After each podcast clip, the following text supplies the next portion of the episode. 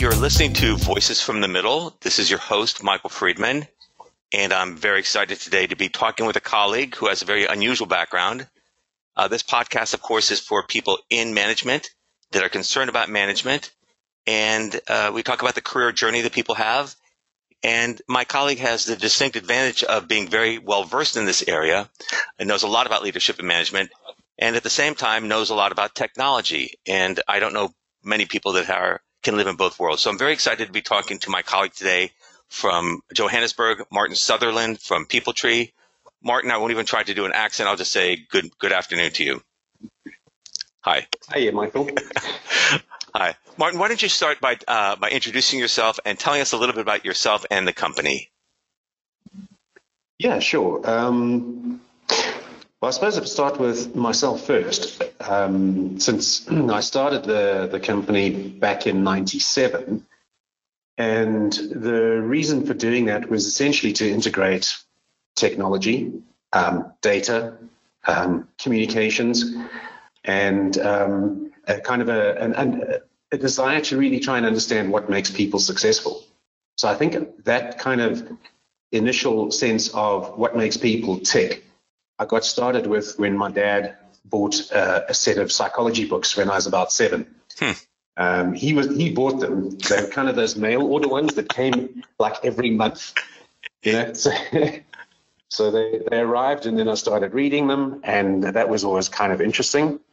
Um, so there's always been a, I've always been quite interested in what made people successful, and also just the, the, the number of ways in which people can be successful. And then um, I've never, I've also discovered early on in life that I was a shockingly bad employee. So I, I was. We have something in common. So, yes, I wasn't going to say that, but it's your podcast, so you're allowed to say that. Um, Yeah, so I, I actually only worked for a financial institution um, in the career management space in H R for about three years, ended up lecturing at their management college, and then left and started my own business. So that was when I was twenty-four, and I'm fifty-two. So there's been a, a fair amount of learning, and I've been, I think, extremely lucky in terms of the, the people I've got to interact with um, and the opportunity to grow the business globally. We've got clients in about forty-seven countries. Um, on my on my personal list of places to be, I think I had one hundred fifty-six when I got to Khartoum in Sudan about two years ago. So, yeah, it's been an, a fantastic opportunity to go around and um, and and get to to see different people and different cultures, um, and still keep asking that question: you know, what is it that makes people good at what they do? Which ones are successful?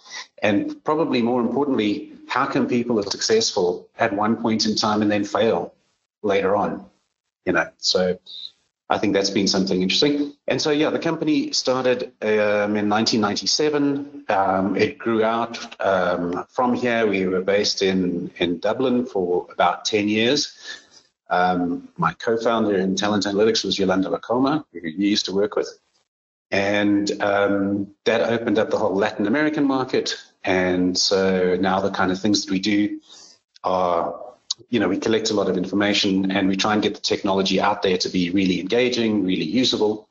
Uh, so it's in Spanish, French, Brazilian Portuguese, um, and English. Hmm. Great. Uh, Martin, I want to uh, piggyback on something you mentioned when you asked the question, what makes people successful? And we, it's obvious, too, that uh, that people live inside an organization, or that's the, the space in which they'll they'll be uh, uh, acting. So that when you look at what makes people successful, you've also got to consider the organization they're in, the processes, the systems, and the other people that they're dealing with. And the way I look at it is that uh, people are accountable for their own career success, but that doesn't let the organization off the hook. So it's, you know, both parties have to be involved. And I think both parties try to make best efforts, but both parties also make mistakes. So why don't you start by talking about um, what you see in terms of people starting off their career and making the first transition into being a manager. What are things that people do right, and what what do you think are some of the mistakes that people make? Mm.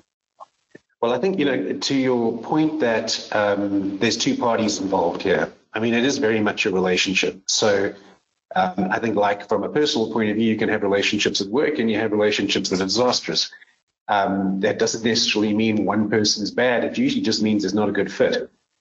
And so I think one of the things that I would strongly recommend or advise people is try and find a good fit, not just in terms of the skills that you've got and the experience that you've got, but also in terms of the kind of company that you want to work in. Um, you know, some, some companies are far more relaxed. They give you a lot more opportunity. They don't mind autonomy. They don't mind a little bit of risk taking. Other companies are just, that's not how it works. You know, there's more of an autocracy and it comes from the top and you need to comply. So I, I think, broadly speaking, one of the one of the biggest challenges, I always mention this with, with our clients, is the real challenge around talent management, which is the organizational sort of um, requirement to try and find good fit talent, is always to try and understand the fit between the person and the context they're in. So broadly speaking, that's the company. So you generally want to be in a company that kind of is more aligned to the sort of culture that you've got. Um, but even within that company, as you move from one level to the next, essentially what is happening is, you know, things are changing. The context is changing. So, you know, that tired cliche of the square peg in the round hole, um, we use that on the front cover of the of the book that we've got, because that is really about fit. And I always mention to, to clients that the key thing about um, understanding talent management is you need to understand, if you're going to be successful, you need to understand where you've got square pegs, you know, from a people point of view. What does that person look like? And you need to understand where you have round holes. You know, what is the what does the organization need? And so it's It's very often that um, if you if you consider sport, for example, you know, very often if a if a national team or a football team um, does poorly, the coach is the one who gets fired. But in an organization, when the person does poorly, the person gets fired, not the people who put them there, not the people who support it, who were supposed to support them and make sure that they were successful. So um, I think, coming to your your question, the key thing is about continually managing fit. Now, um, to manage fit, you have to know who the person is, and luckily or unluckily, that tends to stay fairly stable. I think most of the research that, that we've read indicates that people will stay relatively stable for long periods of time, um, and only usually key events cause them to change significantly, whereas the context in which they're operating can change significantly within a day. You know, I could be working for a manager who's incredibly supportive, always given me a lot of opportunity, um, really has connected me with the rest of the organization, shared their knowledge, and the next day I'm working with somebody who I just do not get on with at all. So there, within a single day, in, everything has changed. I haven't changed because I can't change that quickly, but the relationship I have with the person who represents the organization has changed. So, um, and I think, coming back to your question, the second part of your question was, what is the challenge of moving into middle management, you know, and taking on that first role? Um, and we've had it even with our own, within our own organization. There was somebody who worked for us who we, we felt was a high potential. Um, I wasn't convinced they, they should be managing people. I mean, they were a great individual contributor. They were a great consultant. Um, but she felt that, you know, in order to advance, she wanted to manage people. That was an important part of her career. And so we gave her the opportunity to manage people, despite the fact that all the data we had said, this is not going to be a great fit. And, you know, within a year, she was, she was really, she was asking us if she could please go back to doing something, you know, um, something else, because managing people was just not a good fit with her. And I think the sooner you can kind of figure that out in your career, the more likely you are to be successful. You know, know what you're good at, do it at a different scale, um, rather than necessarily have a look at it and say, okay, I am going to make four or five significant transitions throughout my career. Right. Martin, you let's stay, let's stay with that for a moment, if we could, for a moment, about um, sure. uh, knowing your, you know, knowing where you fit. You're absolutely right. It has to do with fit. But I, I think people, especially young people, can sometimes make a mistake not really knowing what their strengths are or what their weaknesses are. And even I wish I, even I've, I'd have to say I've made the mistake even mid-career uh, of taking a job where I wanted to fit but didn't. So any, any way, any coaching there, or any way that technology can help us really know ourselves better and to know where we fit. Yeah, I think, you know, it's one of those things where perhaps, um, you know, there's so many ways to use um, free apps that are out there to get feedback. Um, I think the biggest challenge for, for most people, particularly um, younger people, is that you don't always really want to know what other people think.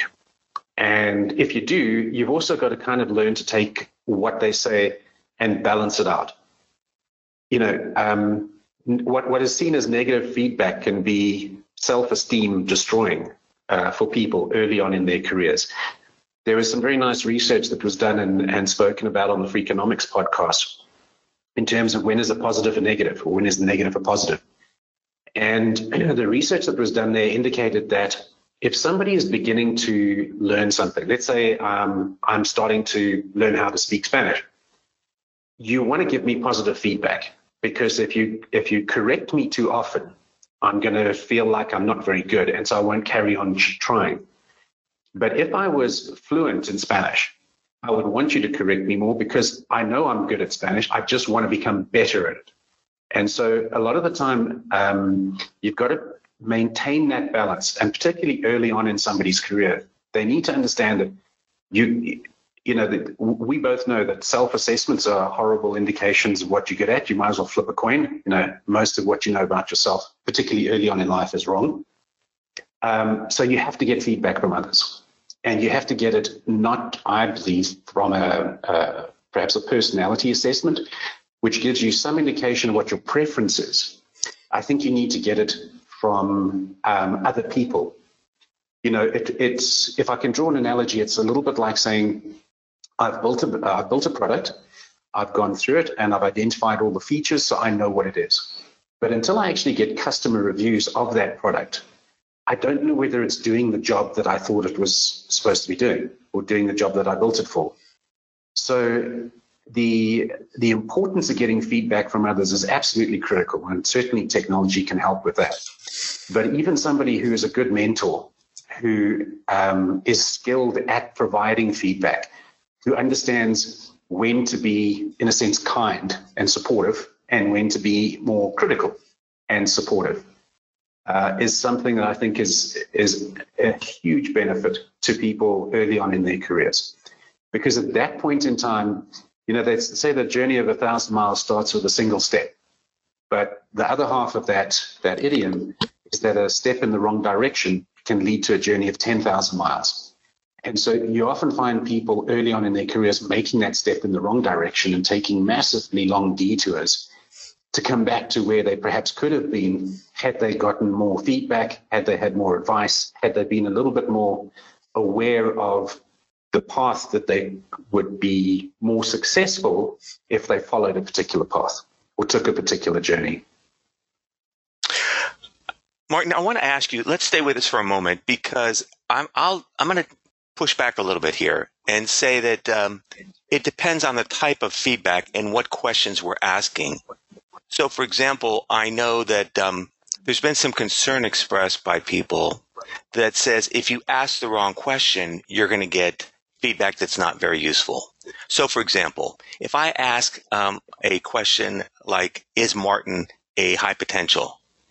That could lend itself to really showing or revealing more about me when I answer that question than it does about you. So people call that the idiosyncratic effect, where, again, we're projecting our own shadow onto somebody. So it really doesn't say, again, much about you, because when you ask that kind of question, what the heck does high potential mean? And then we create mischief. And all of a sudden we've kind of doomed you, because I think, oh, Martin, you know, he's he's not a high potential. So what kind of respond to that, if you would? Yeah, I, we see people asking the wrong type of questions uh, all the time. You know, a classic is, um, you know, we're, we're doing succession planning. Give me three successes, and you get three names. And then the position becomes vacant. You say, well, you gave us three successes. Let's move one of them in. Like, well, that person's not ready. But you gave me three names. Well, yeah, because you asked for three names. If you said, are there any successes ready? I would have given you, I would have said, no, there's nobody who's, who's even close to ready here. Um, and, and but that's an easy one. I think when it comes to people-based questions, uh, it's even more um, important to understand the impact that the question you're having has on the system in which you ask it. So all the people involved. And I think a good example or a good framework to use around that is game theory. You know, game theory says, I am going to potentially change my answer based on what I think your answer is, or how you are going to interpret my answer. So it's a little bit like playing rock, paper, scissors. You know, if I think, well, let's let's start, you're going to go with, you know, you go with rock, I'll go with paper, but you know that I'm going with rock, so I change my, my, uh, my response each time. And one of the things that we found, and we've been, we've been, I suppose, in a way, trying to preach this for, for nearly fifteen years, is that when you look at getting feedback, don't ask for rated feedback. And that is the most popular form of feedback. Here's ten questions, rate Martin on a scale of one to five or one to ten. Um, how approachable is he? Does Martin have leadership skills? Does Martin collaborate well with others? Does Martin, is Martin strategic? Now, obviously, as you mentioned, the person answering that question is immediately self-benchmarking. If I'm a highly creative person, I'm going to answer that question relative to what my benchmark is. So everybody else who is less creative than me will not be as creative. Exactly. Um, and vice versa. So, you know, one of the things that we strongly promote, and eventually people, our clients go with it, but there's always a pushback at the, at the, at the, at the beginning, is that we'd ask, why do you want to know this information? You don't ask these type of questions because using a survey is going to say, hey, we should fire Michael because he's terrible at everything. If, if you were that bad at everything, we'd already know it. You know, we wouldn't need any software to tell us that, that somebody was bad at something. So let's assume that anybody who's in the organization um, has some kind of talent. Um, what we need to try and understand is, what talent do they actually have? I mean, what are they good at? And then we also need to understand the flip side. What is it that they're not that good at? So, you know, we always look at it as the, the, the strength-based approach is the one side, that whole positive appreciation, positive psychology is fine. The development approach is fine, but it also focuses on what you're not good at. Um, and to take one, to take one over the other is a little bit like saying, I'm going to cross the road and I'm only going to look either right or left, you know, and generally what happens is whichever way you don't look, that's the thing that knocks you over. So we really would try and like to understand both of those things. We want to know what you're good at. And then in terms of the, the second thing, I want to know what you're not good at that is most important for your success. So I'm not interested in, you know, Michael is not a good salsa dancer. That, that makes no difference to me. I need to understand that dancing salsa is an important requirement for success. So what we do is, uh, depending on which technology we're using, we have two different versions, but essentially what we'd ask people to do is to rank a set of attributes. So with the executive assessment, we use sixty attributes and you pick a top twenty and a middle twenty. And the ones you leave out are obviously the things that least describe you. So, um, and we do another one at a lower level where we use eighteen characteristics, uh, but the same sixty attributes. So it's, one is just a measuring in centimeters, uh, the other is in millimeters, or one is measuring in inches and the other one is in feet. It depends which uh, system. I, okay. I just wanted to, just so I, you I knew what, that, where we were. You are culturally sensitive, I must say. the, the metric system. um, And so, so what we'd ask basically is, and, and I'll simplify it down to three things. If I wanted to know from you, you know, ra rank these three characteristics, uh, approachable, detail-oriented, and creative. Which one do you think you're best at? Now, let's say um, I'm going to go with approachable, okay? And then creative, and then detail-oriented. Now, that may or may not be the way you see yourself, but at least I know I have a sense of, you think you are better at being approachable than you are at being creative, and you're more creative than you're detail-oriented. Now it makes sense for me to go and ask other people that question as well, using those same three attributes. Now, if I ask somebody who doesn't like you, they can't say Michael's terrible at everything, because I'm asking them, what is Michael best at? What is he next best at? And then you can leave the other thing out. So even your worst enemy is going to say, well, I hate Michael, but he is approachable. That, that would be the best attribute that he's got. And he is kind of um, detail orientated, uh, but he's not, I don't think he's that creative. So maybe they have a different view from you, or maybe they don't. But if I'd asked that same question of somebody and I said, rate Michael on a scale of one to five, if I don't like you, I'm just going to give you a ones for everything, regardless of, of how well you do something. We see that horns and halo effect where somebody has poor people skills, so they get rated poorly on everything, and vice versa. Somebody is enormously likable, so they get great ratings on everything. Um, you've got to think, I'll come back to the game theory concept again.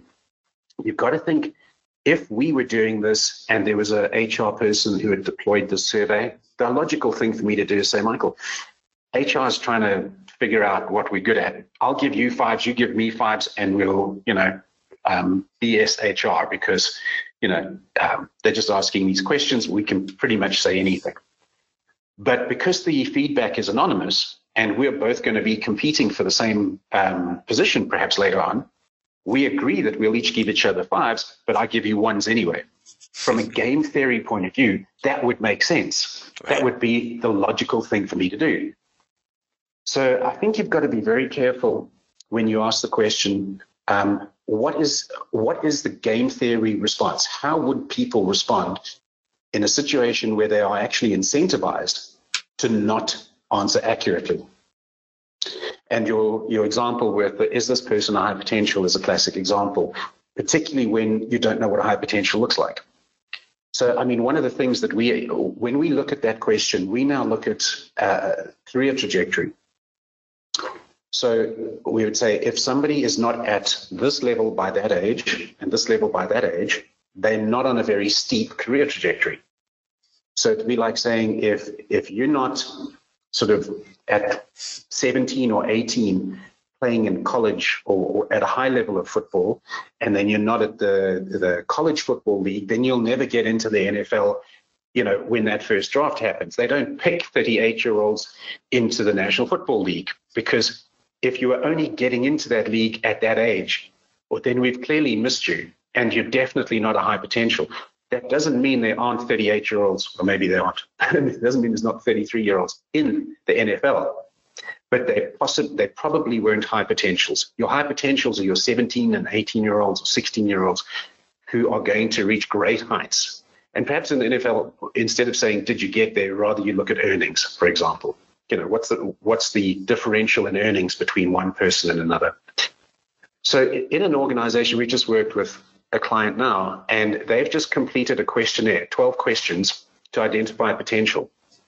And so we have data, we have data on those behaviors. Um, and we also have data in terms of we know how old they are and we know what level they are at. And so we can determine what their career trajectory is, whether it's a steep trajectory, a moderate trajectory, or a shallow trajectory. And so they've answered the questions. Now, somebody scores well on these high potential questions, ability, agility, aspiration, and there's twelve questions related to them, and our manager answered them and gave them great scores. But they're fifty-eight and they had a, like a level two sort of uh, junior management role. There is no way somebody can be a high potential at fifty-eight at level two. It just, it's not possible. If they were, we obviously missed it, but you cannot be a high potential in that space. So it would be like if you're trying to throw a stone over a wall, um, the trajectory has to be steep to get over the wall. And this one, you've just thrown the stone and it's just hit the wall. So that data alone says it doesn't make sense to ask, is this person a high potential when they are not on an accelerated career trajectory. You know, so I'm not saying everybody who's on an accelerated career trajectory is a high potential, but I can, you know, so not every seventeen-year-old is the next greatest thing in football. Of course. But I can guarantee you that the thirty-eight-year-old is definitely not the next greatest thing in football. Right. Martin, you said something that's very important, but it goes against the common sense in corporate America, at least, and that is, we're so used to rating people between one and ten, um, and we design our systems for that. And when you now say, well, we're going to get away from that and now talk about a relative ranking and ask our, you know, an, among three attributes, which is high, middle, or low, that, that goes against people's common sense. And yet when you think about it a second time, it's quite appealing for the reasons that you're talking about. Among others, there's been so much work done about um, uh, rater, rater bias. I mean, people built their careers. You know, Daniel Kahneman wrote a uh, – we have uh, uh, Nobel Prize winners, et cetera. And yet we, we, we know about rater bias, but we still keep doing the same things to promote it. What, say, can you unpack that a little bit? What, what do you see is going on there? Yeah, I think it's it's the same thing, and I think we see it in education um, as well. So that that whole issue of um, I I get a rating, I I am a, a an A you know student, and it's very important that I get uh, straight A's. Yeah, but what if I get an A in math and I I get an F in Spanish and geography and biology? Does that mean overall I'm not a good student, or does that mean I should probably be trying to use my math skills more than I should be using my language or art skills? So, you know, the the, the thing is that there's so much value attached right from a very early age That's in good. being the straight A student that people don't want to say, okay, so there's something I'm not good at. And when we use a ranking approach, the reason why we do it is we say, if I understand that um, the the strengths you've got, and I can I can get that information, because where do I get it from? I ask five or six other people, and all of them say this kid is amazing at maths. They're terrible at languages, though. So already I don't I, I can see other people have observed. I'm, I'm validating the information, so I've got a consistent source of feedback that says this person is good at math. Now, it makes sense for me to acknowledge that strength and say, how do I use that strength? Because that strength is the place I should help that person move in the direction where their strength is going to be used. However, if they are not good at, for example, languages, that may limit their ability to move further. So I'm going to say, let's move them in the direction of maths. But even as a researcher, I'm going to have to eventually write a paper on the thing that I've been researching. So I don't have to be, you know, the most eloquent speaker, but I definitely need to be good enough to write a research paper. And I think what people um, sometimes miss is that there are certain things that you need to be very good at, and there's not that many things that you can be very, very good at. And the rest of the stuff, just don't suck at. You know, just get it beyond a threshold where it damages you. So not everybody's a great writer, but most people can learn to be a good enough writer. Not everybody's a fantastic people person, but most people can learn to be good enough to just not annoy the hell out of everybody else. So, you know, what we're trying to figure out is, if that kid is good at math, move them in that direction. If they're not good at Spanish or at, at writing, written communication, help them develop that, because it will be important. But if they're not good at geography and they're never going to use it, then don't worry about that. It's not a requirement. So coming back to your question, why do people have this, this perception that I need a rating? Um, is that they need the reinforcement of, of being the straight A student. Hmm. And that's the other problem with ratings, is that ratings are horribly judgmental. As soon as you rate somebody, you're judging them, you know, against some criteria. So I think it's really important to try and remove that judgmental aspect. You can definitely get a more positive um, system set up.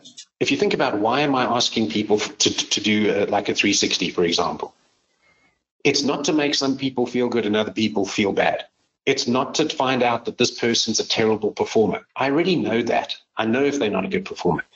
What I want to be able to do is, I want to say, if I want to work, remember, coming back to my original point, is if the value of talent is all about a good fit between the person and the context in which they're operating, then my job as an H R person is to do one of two things.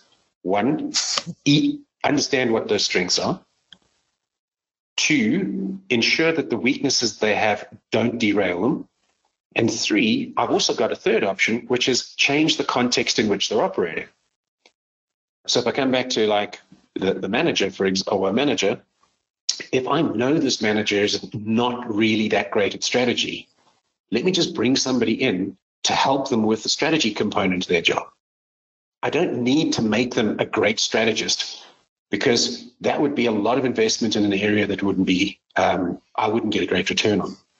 But I can only do that if I know the person's really good at certain things, lacks this thing. At that point, I make a decision. Do I develop it, or do I support it, or um, remove the, the requirement for it? And now I've got a whole lot more options available to me. I've really enjoyed the conversation. I've learned a lot. I was taking notes, and I really uh, appreciate uh, your, your comments today. And uh, uh, I look forward to chatting uh, in the future soon. Mike, thanks very much. It's been it's always it's always a, a pleasure to have a good chat with you, and particularly when it's not based on a client or doing some work or whatever. It's really it's really nice to have a broader conversation about and, a whole and, range of things and the philosophy of great. how things work. Good, and I wouldn't mind seeing you up again, uh, up on the uh, uh, bandstand, uh, playing uh, your bass guitar. You did pretty good. I'm glad you didn't. I'm glad you didn't uh, go professional, though. I think you're. I think we're all better off with you uh, being a, yeah. a PeopleTree group. I think so. Martin, cheers. Thanks very much, Michael. Cheers.